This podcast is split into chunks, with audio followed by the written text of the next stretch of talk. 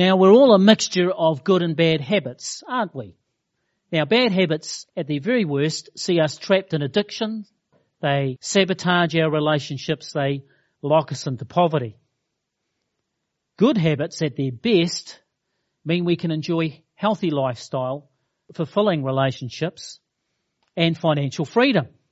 Now it's long been recognized something as simple as a habit has the power to make or break us.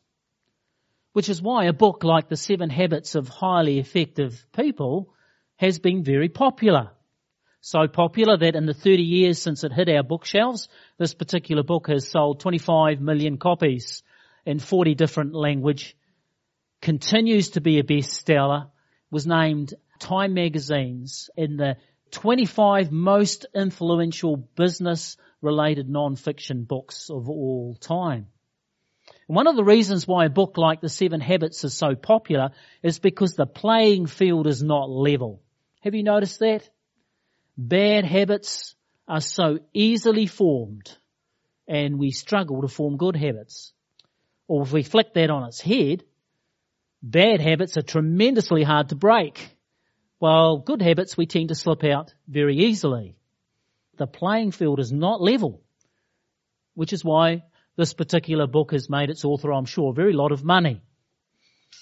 Now today we're going to open up our Ephesian passage to help us deal with habits, to help us break bad habits. And uh, next week we're going to look at that in some detail with some practical examples, but we're going to look at the first section that Paul talks about lifestyle and habits. And today we're going to see three things. Why are bad habits so hard to break? Next we see how we can break bad habits and we'll have a pattern that's in God's Word that can help us break bad habits. And then finally our motivation. Where can we be motivated to break these bad habits? So that's what we're going to look at this morning. So first of all, why are bad habits so hard to break? And we see this in the first few verses of our passage that we're looking at today. So in our journey through Ephesians, we're up to chapter 4, verse 17. Now this I say and testify in the Lord that you must no longer walk as the Gentiles do in the futility of their minds. A reminder that when the Bible means Gentiles, it means everybody who's not a Jew. And so that means you and I. And here the Bible reminds us that before we met Jesus, we were lost in the futility of our thinking. And wonky thinking leads to wonky lives. Futile thinking leads to futile lives. Indeed, not only are we walking in futile thinking, but if we think back to Ephesians chapter 2 that we looked at a while ago, Ephesians chapter 2 reminded us that we used to walk in the ways of the world and the ways of the devil. And so we have this trifecta that's working against us, that nudges us, that moves us to bad habits. Between Satan, the world, and our futile thinking, bad habits can trap us. Now what Paul's doing here is he's pulling out his megaphone and he's saying, don't go back. You know, you met Christ and those bad habits were being let go and you were putting on new habits. Don't go back. And so that's what he does as he continues with the next few verses. And in these next few verses, we're going to open up and see why bad habits are so difficult to break. So verses 18 and 19. They, that's what we used to be like before Christ, they, the Gentiles, are darkened in their understanding alienated from the life of God because of the ignorance that's in them due to their hardness of heart. They have become callous and have given themselves up to sensuality, greedy to practice every kind of impurity. And here we have a progression, a progression that goes steadily, steadily downward until we are trapped in bad habits. And the progression starts like this. Our darkened understanding, our futile thinking, means that we are alienated. We become separated from God. The distance just keeps growing and growing. And as that distance increases, the result is our hearts become hardened to God. They become callous towards God and that finally leaves ourselves up open to all sorts of bad habits. We give ourselves over to sensuality and to greed of every kind. Can you see the progression? And this is why habits, bad habits are so hard to break. Because the level field is not level, it's pointing down, down towards bad habits. Darkened understanding distances us from God, hardens our hearts, and that means bad habits then have a place to grow and to stick. To put it another way, if we had clear thinking about God, if we had soft hearts towards God, if we were close to Him, then good habits would be easy and bad habits would be hard. So here we have clearly in the Word of God explaining why bad habits are hard to break and good habits are hard to form. But the good news is the Bible doesn't just expose what the problem is, it gives us the answer. And so how can we break these bad habits? Well, the answer's in verses 20 to 22. Let's look at verse 20. But that is not the way you learnt Christ, assuming that you have heard about him and were taught in him as the truth is in Jesus. Now Paul's calling them back to what they learnt, to what they heard and what they were taught. You see this, this verse actually describes the school of Christ. The school of Christ where we learned, where we heard, and where we were taught about Jesus. And Paul is saying, look, you're falling into bad habits. Come back to that school where you first learned about Jesus. Now think about where you first started learning about Jesus, where you first started becoming discipled. It may be that you're brought up in a Christian home and you heard about Jesus from an early day and you started learning about Jesus through kids church and, and youth group. Or it may be that you came to Christ later in life and you started learning about Jesus then. And Paul's saying go back to that time when you first learned about Jesus. And not only that, with any good education, it's just not the theory, it's putting into practice. And Paul's reminding us to put into practice what we learned. And we see this in verse 22. Verse 22. You were taught to put off your old self, which belongs to your former manner of life and it's corrupt through deceitful desires, and to be renewed in the spirit of your minds, and to put on the new self created after the likeness of God in true righteousness and holiness. Now there's a lot happening in these couple of verses. And this is where the key in these two verses about how to break bad habits. So let's first look at uh, the old self. Now what's the old self? Well that's us before we became Christians where we were a mixture of muddled motives and bad habits. Now, not that there wasn't any good intention and good habits in the mix, but before we got to know Christ, then there was nothing in us that could please God.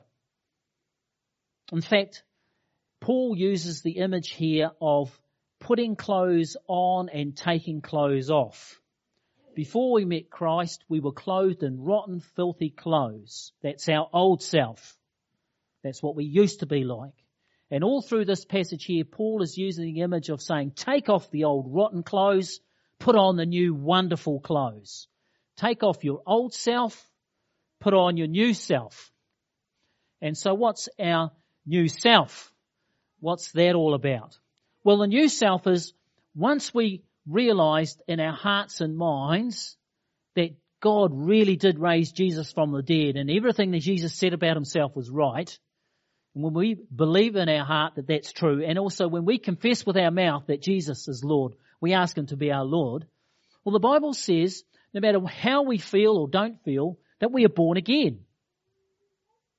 We are a new creation. We have a new self. 2 Corinthians 5:17 puts it this way, therefore if anyone is in Christ, they are a new creation. The old has passed away, the new has come. And so when we met Christ, we have a new self. Now there's a problem here though. I mean, we're human and we drift away. I mean, all of us at some stage have drifted away from Christ. We stray. There's not one of us who can hear, sitting here, I'm sure, not one of us who can say, I've never strayed.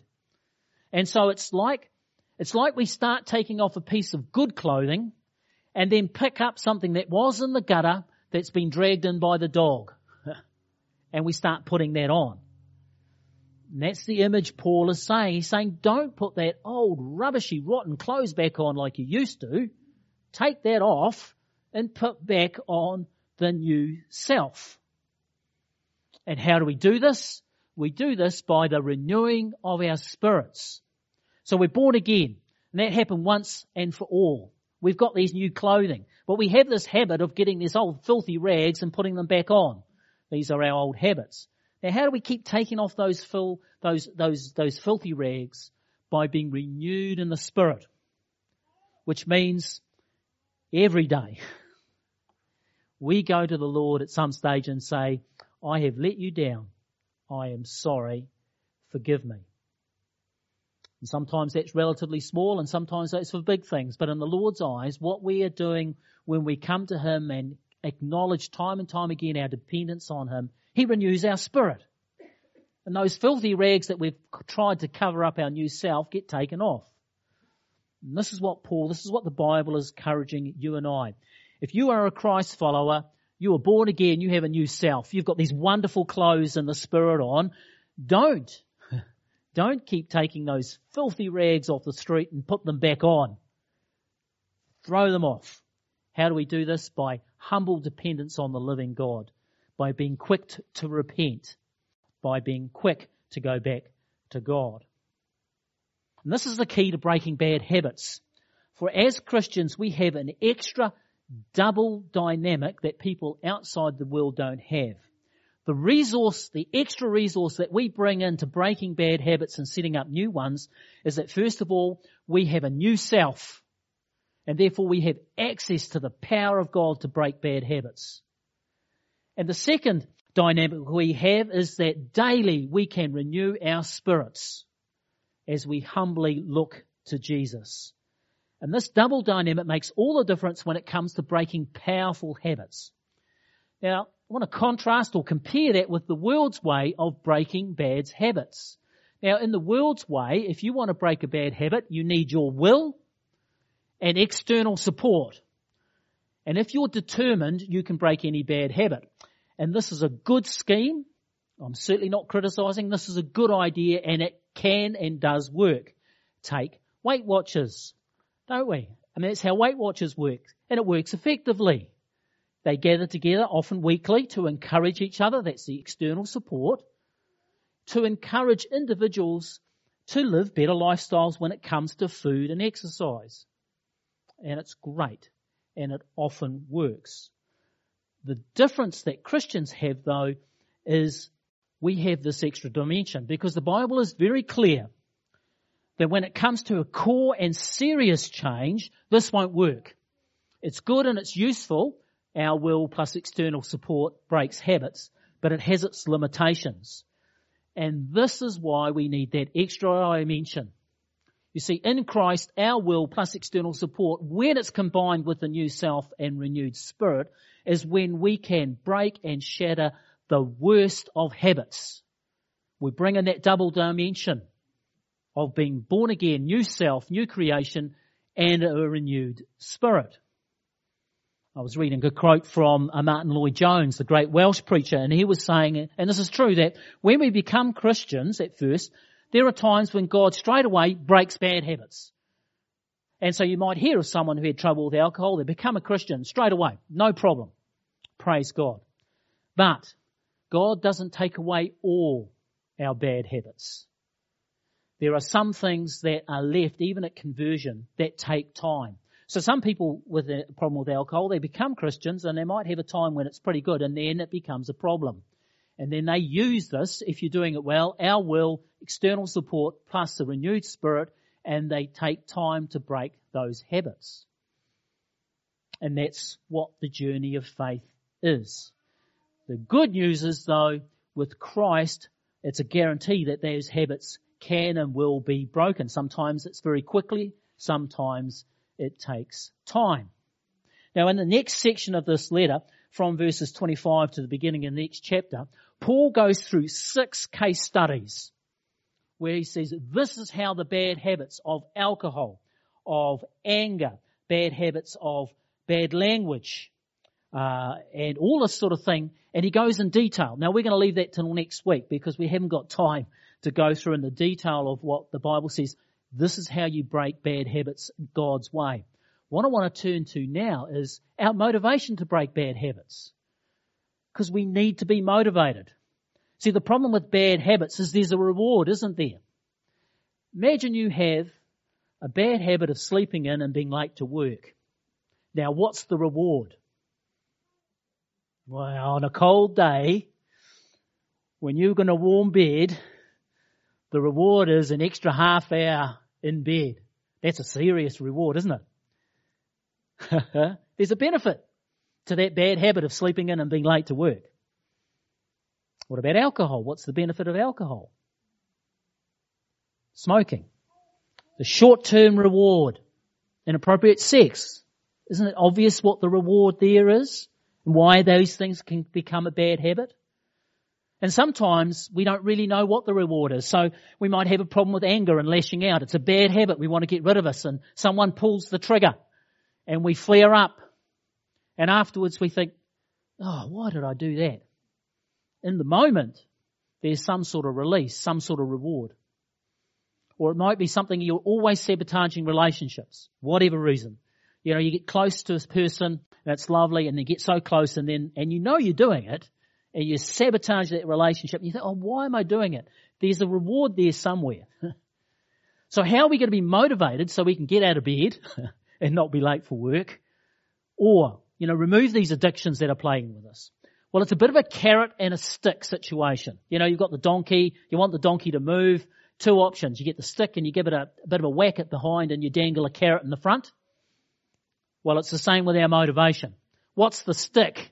What's the pain that motivates us to get rid of bad habits? Well, it's the consequences, isn't it?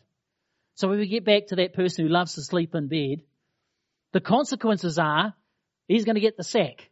He's going to get fired. And so those consequences are painful. And so for most people that have a habit of lying in bed, the fact is they don't want to be fired is the motivation for them to get out of bed even when they don't want to be. So it's the stick. It's the pain of the consequences, inappropriate sexual relationships, uh, alcohol, abuse of alcohol. There are consequences. The problem is the problem is for some people, the pain isn't enough to make people change.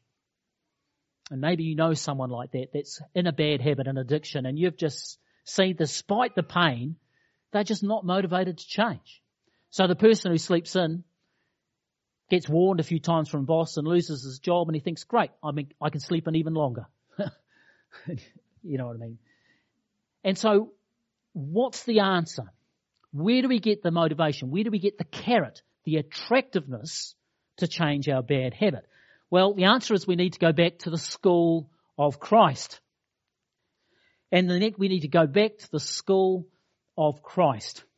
Remember we were where we learned and heard and taught about Jesus, but there's a difference in the school of uh, Christ and that we don't just learn about Jesus, we learn from Jesus. There's a big difference. Let me explain how. Let me give you an example. In year 12 history, the curriculum includes a unit on the Vietnam War. Imagine studying this conflict from standard text and books and videos. You can learn quite a lot that way. You can learn a lot about the Vietnam War.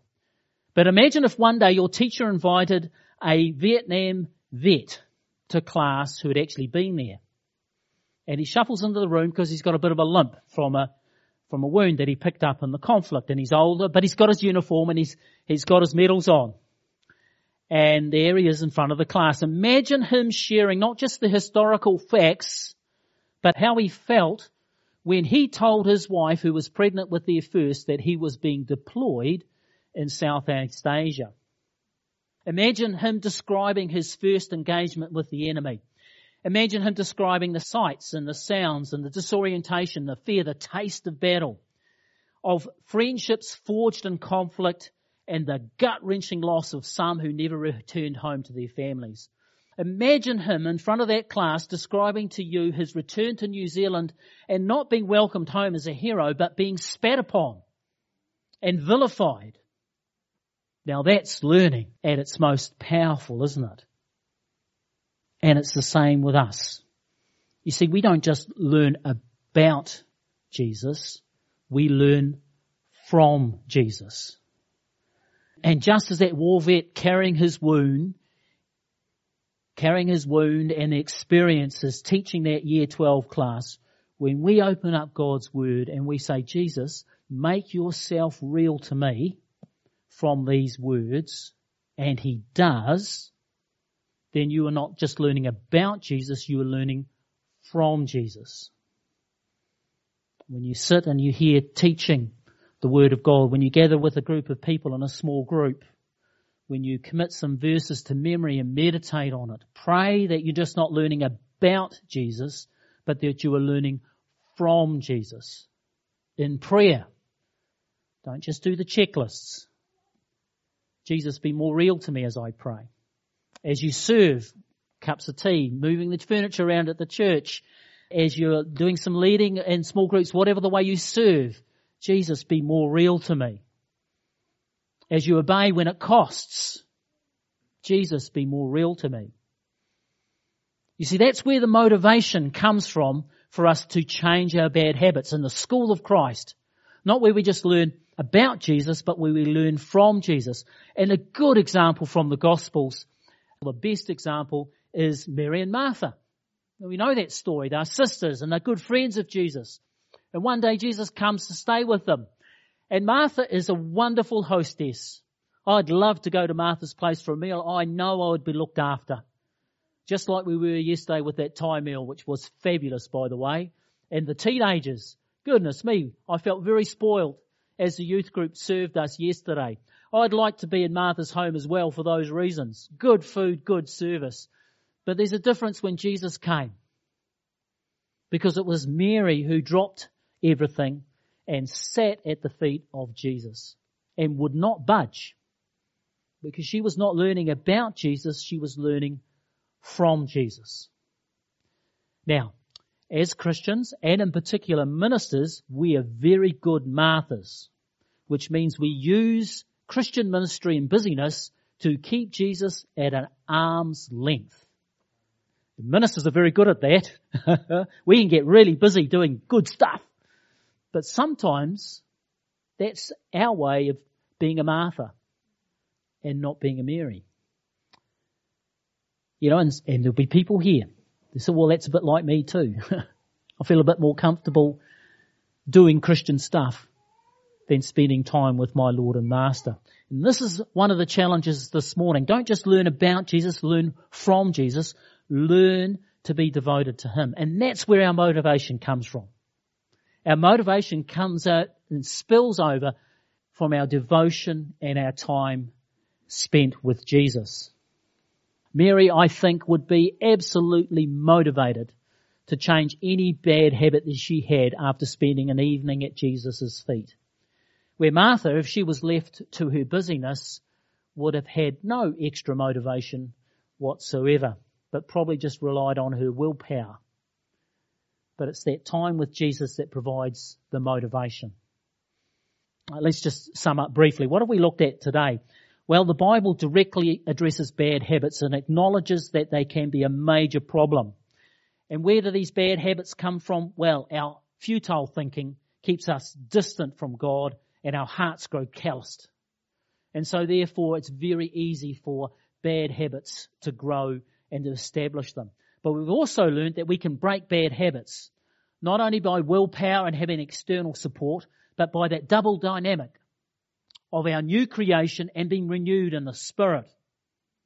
Next week we'll look at some examples of putting that into practice. And the third thing that we looked at today is our motivation.